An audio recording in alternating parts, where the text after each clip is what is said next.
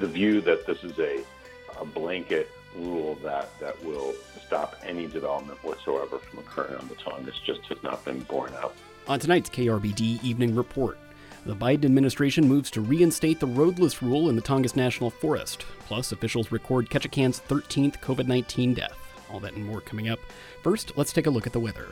Scattered rain and snow showers tonight with lows in the mid 30s and north winds to 10 miles an hour. Saturday, rain with snow likely, no accumulation, highs around 40 and east winds to 15 miles an hour.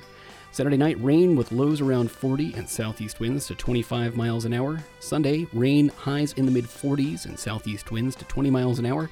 And Sunday night, rain that may be heavy at times with lows around 40 and south winds to 20 miles an hour. It's the KRBD Evening Report. I'm Eric Stone. The Biden administration says it's taking formal steps to restore roadless rule protections to more than half of the Tongass National Forest. It's the latest turn in decades of fighting over access to Southeast Alaska's federal forest lands for logging, energy, and mining. CoastAlaska's Jacob Resnick reports. Successive Alaska governors have opposed the roadless rule since the Clinton administration put it in place in 2001. It's been an on again and off again situation since then, with legal battles and politics coming into play. Now, President Biden's Agriculture Secretary Tom Vilsack, who oversees the Forest Service, is calling a do over. It says a two month comment period will soon open as part of a formal process to reinstate the roadless rule. I don't know how many times the uh, Vilsack can announce the same thing and have it sound like news. That's Juneau attorney Jim Clark, who has been coordinating a legal effort with resource industries to preserve the Tongass exemption from the roadless rule. He says the rhetoric around the rule's protections of ancient forests is overblown. All this uh, new exemption would do is open up 168,000 acres to uh, timber harvest that wasn't pre- previously open. You wouldn't know that from listening to the news. You'd think that uh, all of the Tongass is going to be subject to clear cutting. And it's true, while the rule change could affect more than 9 million acres, less than 170,000 acres of that would be old growth timber that could be logged under the current exemption. Governor Mike Dunleavy directed the state to join a lawsuit filed by resource industries, but the Court of Appeals dismissed the lawsuit just days ago, saying last year's roadless exemption is still in force and the case was moot. The governor's chief of staff is Randy Ruaro, who hails from the former logging boomtown of Ketchikan. He calls the Biden administration's new announcement federal overreach and says it ignores laws in the books that direct the Forest Service to make timber available to industry. We dispute the discretion of the secretary to arbitrarily decide from Washington, D.C. to not follow those federal statutes and uh, impose the roadless rule on the Tongass. But opinion polls and the public record from hearings show support for the roadless rule, both in Alaska and outside.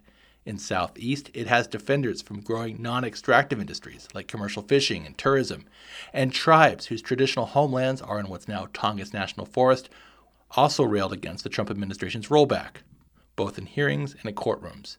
That's because the legacy of clear cutting and other development conflicted with rural residents' hunting and fishing traditions.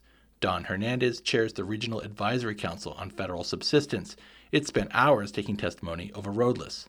It had just become pretty obvious over a long period of time that the areas of the Tongass that were most significantly impacted by past logging were all suffering uh, harms to subsistence uses. Hernandez is a commercial fisherman who lives on the northern tip of Prince of Wales Island that's almost completely blanketed by federal forest land. He says the council heard loud and clear that people were worried about more old growth logging. And to expand that into other areas of the Tongass that uh, people have come to rely on to meet their subsistence needs was just not going to be acceptable. To federal policymakers, the Tongass is seen less from a lens of conserving hunting and fishing grounds and more as a bulwark against climate change. The Pew Charitable Trust Ken Rait, who worked on developing the roadless rule under the Clinton administration in the 1990s, says there's a recognition by the Biden administration that forests need to be kept intact to sequester carbon. You know, there's nowhere in the U.S. where this is more important than the Tongass National Forest. And so the decision is the right one for the Tongass, but it's also the right one for the nation as a whole. The resource industry and many of Alaska's elected leaders complain that red tape will further lock up federal lands to energy and mining. But Rait says there are safeguards in the rule. The Forest Service can and does issue waivers for projects in the public interest, more than two dozen to date, he says. The view that this is a, a blanket rule that, that will stop any development whatsoever from occurring on the Tongass just has not been borne out by the history of this issue. How exactly the Biden administration plans to reverse the Trump administration policy still isn't clear, says Juneau attorney Jim Clark. Uh, it, it's just a situation where we have to wait and see what the administration is actually doing, and uh, in order to determine how it's going to impact uh, the exemption. And uh, I guess we'll stay tuned till next Tuesday, and we'll see what they what they do. That Tuesday is when the Biden administration rolls out its plans for bringing back the roadless rule. If the last go around is any indication, it'll be a drawn out affair, as it took more than two years to exempt the Tongass. During those hearings, the federal government says more than 95% of people nationwide supported keeping the roadless rule in place. The Trump administration overturned it anyway. Reporting in Juneau, I'm Jacob Resnick. A Ketchikan man in his 50s has died of COVID 19, according to the state health department, bringing Ketchikan's COVID 19 death toll to 13. Officials reported the death on Friday, but it's not immediately clear when the death occurred. Authorities tallied a total of 20 Alaska resident deaths on Friday after the normal death certificate review process, including fatalities that happened between April and October. Health officials reported 13 new cases of COVID 19 on Ketchikan's pandemic dashboard as of 5 p.m. Friday. 103 cases are listed as active. A PeaceHealth Ketchikan Medical Center webpage updated by 11 a.m. daily says eight people are hospitalized in Ketchikan. The public health dashboard, updated shortly before 4:30 p.m., says six are hospitalized. In the past seven days, there have been 106 new positives. The state issued COVID 19 alert level for Ketchikan is high. That's the maximum level. Ketchikan's COVID 19 dashboard is available at the borough's website, that's kgbak.us, and the state's is at data.coronavirus.alaska.gov. On Friday, Prince of Wales Island health officials reported no new cases of COVID 19 since their previous update on Monday, November 15th. Three Prince of Wales Island residents have died of COVID 19 since the pandemic began. Prince of Wales Island based health officials say the island's risk level is moderate with two active cases. More information is available at the Craig Public Health COVID 19 hotline at 1 888 894 1321 and on the Prince of Wales Health Network and Wellness Coalition Facebook page. Authorities in Metlakatla reported one new case in their most recent update. That was Thursday evening, November 18th. The risk level in Metlakatla is now down to level 2, the second highest mark. 10 cases are active. Updates about COVID 19 in Metlakatla are available at the Metlakatla Indian Community Facebook page. A multinational investment group has purchased a company that invests heavily in multiple Southeast Alaska businesses, including Ketchikan's Survey Point Holdings and Skagway's White Pass and Yukon Route Railroad. KHNS's Mike Swasey reports. Last week, a $2.5 billion deal was reached for Blackstone Infrastructure Partners to purchase Carrix. While that sounds like a global Wall Street deal, it could affect some key players in Southeast Alaska's port and tourism trades. In 2018, Carrix teamed up with Holland America Princess Tours, a subsidiary of Carnival Cruise Lines, and Ketchikan based Survey Point Holdings to purchase the White Pass and Yukon Route Railroad from a Canadian golf course company for just under $300 million. The group named Bob Berto as president of the railroad. He and his family split 50% of Survey Point Holdings, while Carrix owns the other half.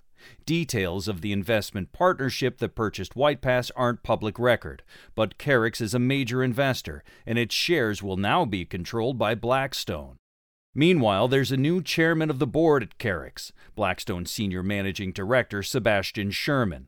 Blackstone was founded by CEO Stephen Schwarzman, who is on the Forbes list of the world's wealthiest people, ranking at number 79 and the company he controls has a controversial past when it comes to investments in housing and in medicine. Skagway Mayor Andrew Cremata says he has questions about what Blackstone's investment could mean for Skagway's largest private employer. What's their attitude toward White Pass? Is it in their wheelhouse? Is it an asset as a tourist attraction that they're interested in? Since they're not going to be in control of the waterfront post 2023 in the uplands, how are they going to react to that asset? Is what's their future plans for the asset to maintain it as a tourist railroad and maintain its historical significance as a narrow gauge railway or are they going to come in and turn it into you know a standard gauge rail that's shipping stuff to and from the Yukon. But Blackstone was already a 20% investor in Carrix. They are now buying out the remaining shares held by the Smith and Hemingway families who started the company back around 1950. Skagway's chair of the Ports and Harbors Committee, Tom Cochrane, says he doesn't think big changes are coming. Carrix has been pretty silent the whole time anyway, ever since the purchase of the railroad. They've never really, you know, made their presence known that I'm aware of, unless maybe they did with, with the elected officials. But, you know, it's always been kind of a Bob Berto Survey Point Holdings show. They're, you know, they're obviously the public face. Calls to Survey Point Holdings and Blackstone on Monday and Tuesday were not returned. However, White Pass representatives released a statement saying Blackstone had a solid investment history. It says Ketchikan based Survey Point Holdings would continue to manage the railroad. The deal is expected to close next April. Reporting from Skagway, I'm Mike Swasey. The Juneau School District is no longer requiring students to quarantine at home after being exposed to someone who tests positive for COVID 19. As KTOO's Bridget Dowd reports, instead, families now have the option to use antigen tests before sending their kids out the door. The school district received 850 antigen tests from the state. They're being distributed to families on a case by case basis when students are exposed to someone who's COVID positive. Juneau School District Superintendent Bridget Weiss says so far this month that's happened about six times. In each of those cases, we were able to eliminate the need for students to quarantine. And so far, none of those tests have come back positive. In the past, when unvaccinated students were exposed, they had to stay home from school for seven days. They would get a PCR test on day five to make sure they were clear, and they could return to school on day eight. Until recently, all elementary school students were unvaccinated, which meant frequent quarantines for classes in those grade levels. Now, when unvaccinated students are exposed, the family can decide whether they'd like to quarantine or pick up antigen tests to use for the week instead. We give them to the parents when we notify them that their child was a close contact and they test their child before school. With a negative on that antigen test, then they can send their kid to school. Juneau Public Health still suggests those kids stay away from community activities during that time. If the student develops symptoms at any point during that period, they have to get a PCR test instead. They're also required to get a PCR test on day five, even if they don't develop symptoms. If that leaves you wondering what the difference is between an at home antigen test and a PCR lab test, you're not alone. Juneau Emergency Manager Robert Barr says a PCR test is much more sensitive. By sensitive, I mean it requires a lot less of the virus in the sample to return a positive result whereas an antigen test is not as sensitive, so you need more of that virus on the specimen in order for it to return a positive result. So, a PCR test will detect COVID sooner than an antigen test, but Barr says that doesn't mean antigen tests aren't as good. It's generally thought that the amount of viral load that you need to be infectious correlates pretty well with the sensitivity of antigen tests. So while a PCR test might detect you a little bit sooner, even before you're infectious, antigen tests are pretty good at detecting you once you are infectious. Both tests require a nasal swab.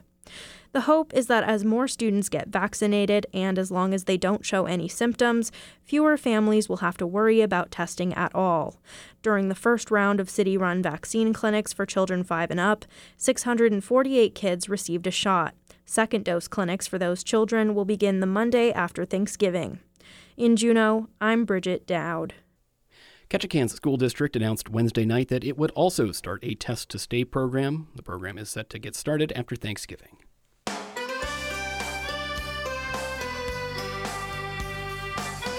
That's it for tonight's edition of the KRBD Evening Report. Thanks so much for listening. We'll be back Monday. I'm Eric Stone.